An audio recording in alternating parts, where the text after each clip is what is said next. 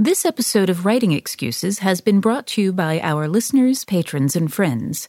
If you would like to learn how to support this podcast, visit www.patreon.com slash writingexcuses. Season 18, Episode 16. This is Writing Excuses. Deep Dive Publishing is Hard by DongWon Song. 15 minutes long. Because you're in a hurry, and we're not that smart. I'm Mary Robinette. I'm DongWon. I'm Erin. I'm Dan. And I'm Howard.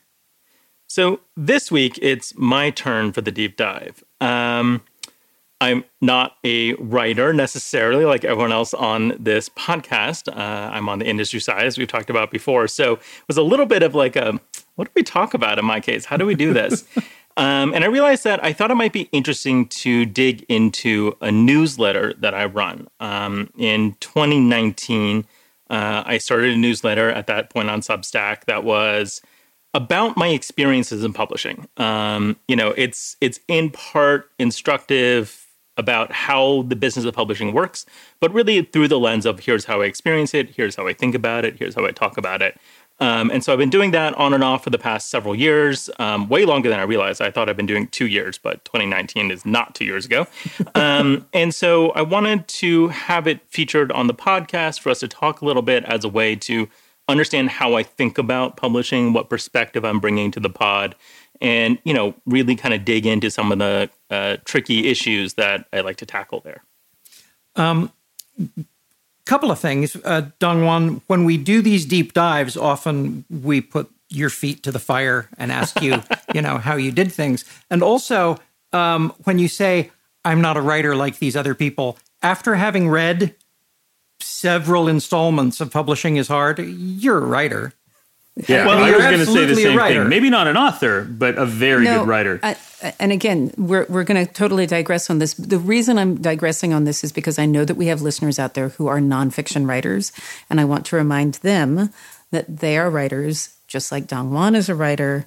It doesn't have to be fiction to be writing, and your I will back up and say I'm not a novelist and don't write books. Very, very nice. I- because I completely agree with everything uh, what everybody's saying. And I will say I'm a writer in this regard, which was happy to go back and read things I had published several years ago was truly agonizing, and I do not understand how y'all do this on a regular basis. And see, that brings me to the third part of this tripartite thing of mine, which is now that we've established that you are one of us as a writer, the first question I have to ask you is where do you get your ideas? Suffering and trauma, Howard. Um, yeah, I mean, I, I get the con- the ideas for what I talk about basically by whatever it is I'm thinking about um, in what I'm dealing with my day to day job, right? So, what issues are coming up on my inbox? What am I seeing people talk about on social media? What huge kerfuffle is happening in publishing that's in Publishers Weekly this week? All those things are things that I start thinking about. And then, you know, often what happens is I'll see a bad take, I'll see somebody interpret something that somebody said as part of a testimony or as part of an article. And I'll be like, wait, people don't understand this the way that I understand it. Writers are seeing things happening in the industry and they don't have my 17, 18 years of experience of, you know, working inside the sausage factory. Are there things I can explain about this? Are there ways I can illuminate some of what the logic behind what looks like a crazy decision is? And you know how people might approach it in a way that makes life a little bit more navigable for those of us in the industry for those of us you know participating from the other side as writers and and people looking to get published so the, one of the things that you just said uh, is is a question that I, I'm curious about. You you talked about seeing a seeing a hot take, and you're like, well, that's not.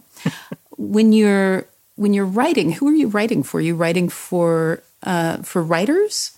You know, for the the uh, the, the young up and comers, the or are you writing for fellow industry peers to be like, hey, folks, trying to get your, or does it depend? the conceit of the newsletter is that I'm writing for other people in the industry. The conceit is this isn't a newsletter for writers, it's a newsletter for people in publishing, people who are looking to talk about publishing. In practice, I know most of who's reading it are writers, even though every time I publish, I get lots of emails from friends in the industry or colleagues or whatever. I think it really does resonate with people who work in publishing. But I also recognize that that's a very tiny population, and therefore, most of the people reading it are people who want to be who want to be published, who are either people who have books out or or are aspiring published authors, whatever it happens to be. So there's a little bit of a trick that I have to pull that I'm writing for other peers when I think about it, but then I also need to adjust what I'm saying so that it lands for people who aren't in the industry in the same way and therefore may not have all the same I don't know, internal defenses and, and understandings of how the business works. Because, you know, one of the things I want to do is make publishing legible to people who aren't in it. And one of the ways it's illegible is that it's a tough business. And we talk about things that are very important to people, about their art, about their craft, in ways that are, can be very blunt and are fundamentally about profit and money because publishing is a business, right? And so finding ways to talk about those things without unduly traumatizing my audience or discouraging people. The last thing I want people to do is read this and feel like, oh, I can't succeed then. I can't publish. I shouldn't be trying to do this. You know, that's my worst case scenario. So, how do I talk about difficult experiences in a way that has enough accessibility and empathy for the audience that I can sort of navigate that balance? So, it's, it's an ongoing conversation in my head. It's, it's a very, very, very good question. Uh, it seems like that's a very applicable thing then to, to write for one audience and then edit to broaden it. Exactly. I think that's the thing that a lot of people can incorporate into their process, right? So my first drafts often I have to be like, "Ooh, I can't say that. That's too harsh. That's that's an inside thought, right? How do I edit that to be for a broad audience?" There's an entire group of uh, writers, communicators out there facing the same problem, and that's the SciComm community, where they are writing from the standpoint of scientist, but trying to write to everybody else. Exactly. And they need to make it understandable, but they need to not dumb it down. They need to deliver the bad climate news, but they need to not send us into a panic and make us not care anymore. It's a fine line to walk. It is. Um, I feel like it's a very flattering comparison to make. and uh, I think on that note, let's uh, pause for our thing of the week.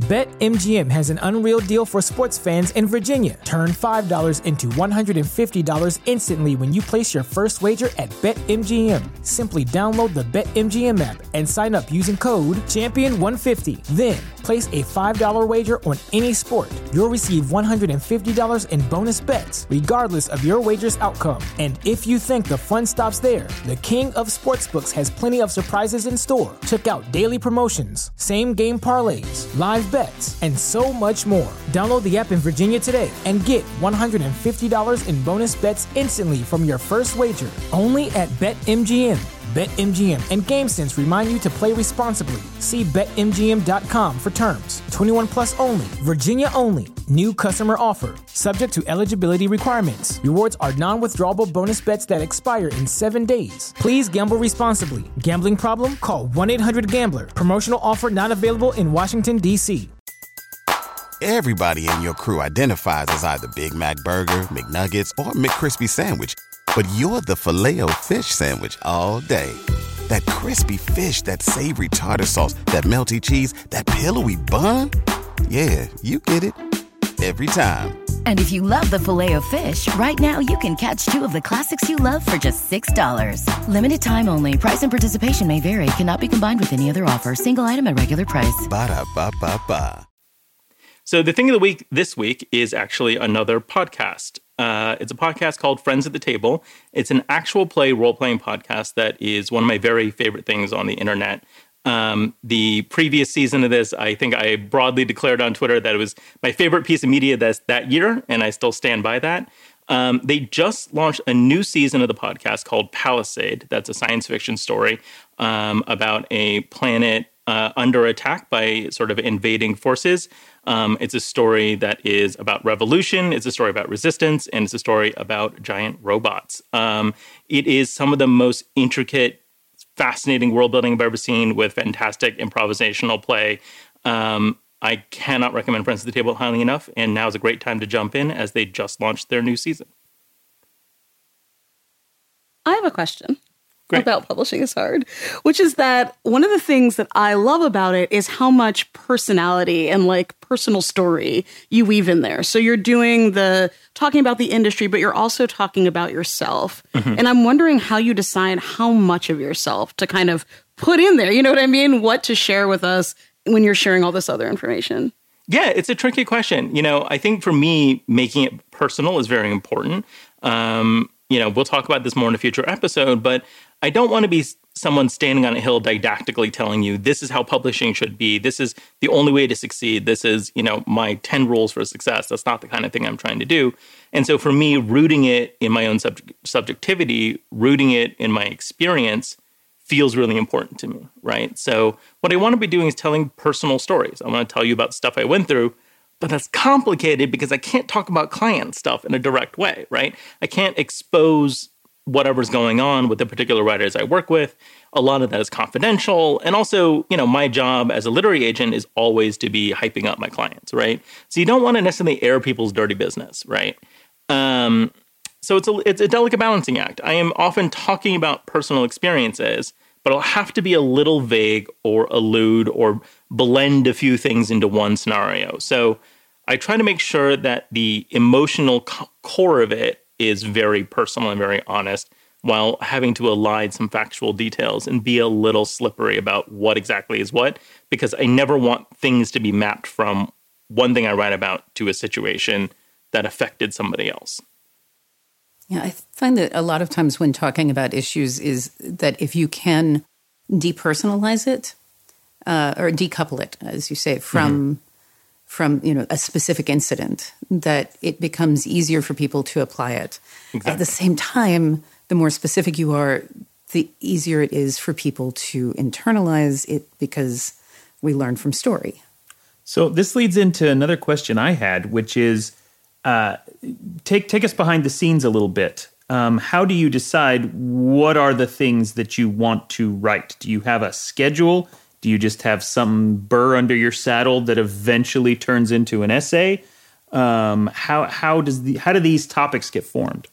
Anyone who has subscribed to my newsletter is very aware that it is a very irregular uh, event. Uh, I'm not on a regular schedule. It's not monthly. It's not weekly.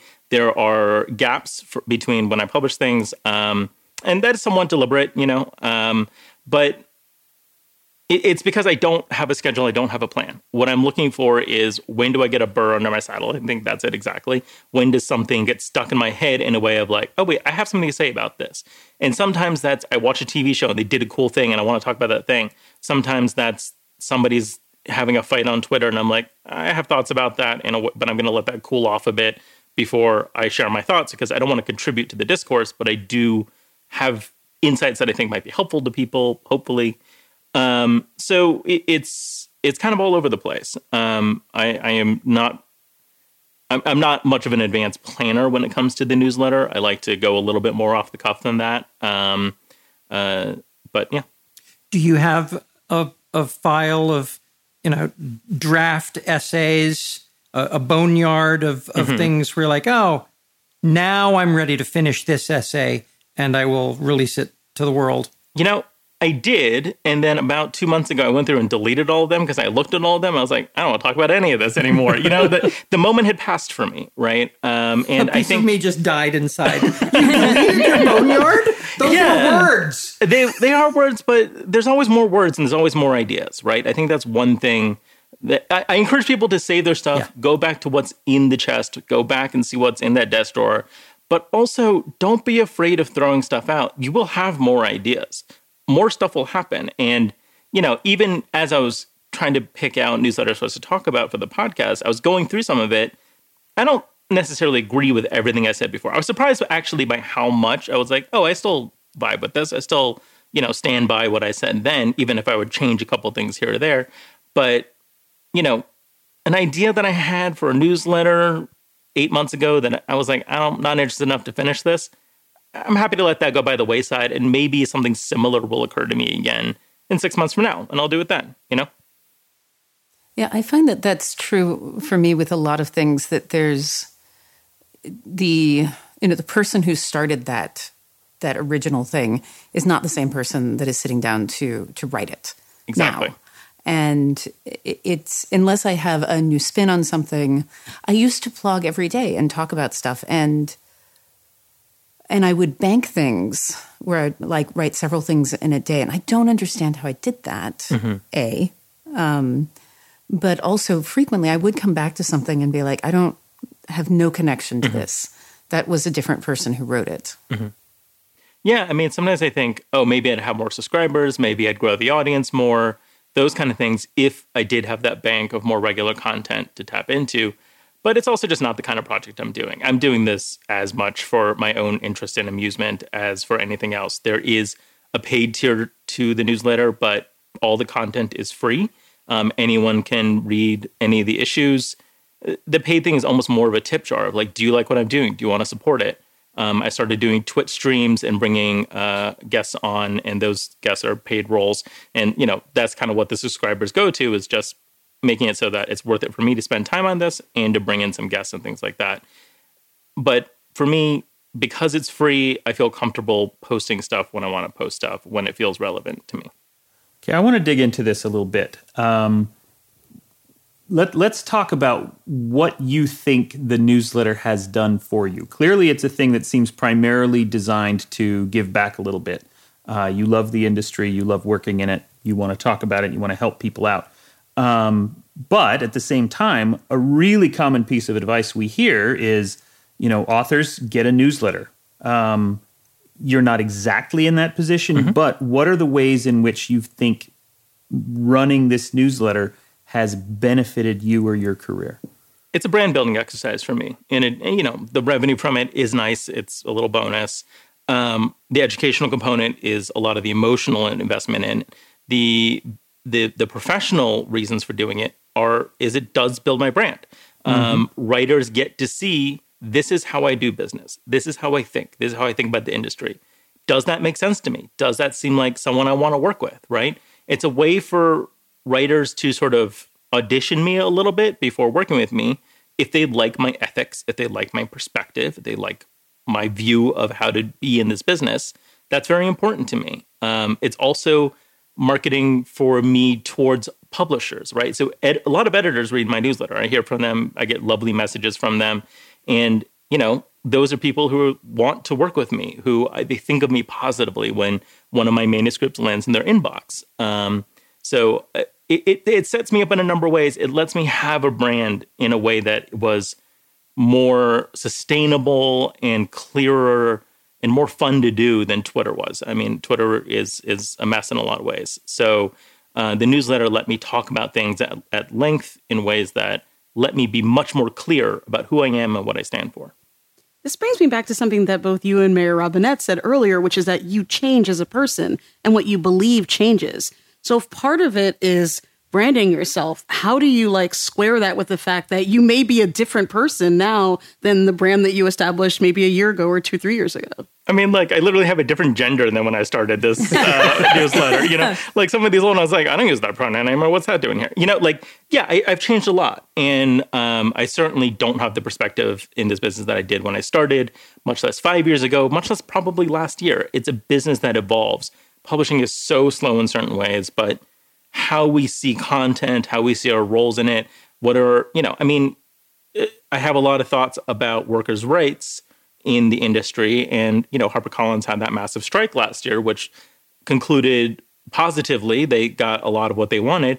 And like that has absolutely informed my thoughts about like how do we resolve a lot of the issues in publishing in the industry. It's like, well, I was pro union before, but boy, am I pro union now in terms of publishing workers, in terms of younger editors and assistants and people coming up. How much better would this industry be if we had stronger labor rights and relations, right? You know, I'm not sure all of my publisher friends would like, like to hear that from me, especially those in more senior positions. But, you know, um, our thoughts and things do evolve. Um, it was interesting to go back into the archive and see what I still stood by and what I didn't.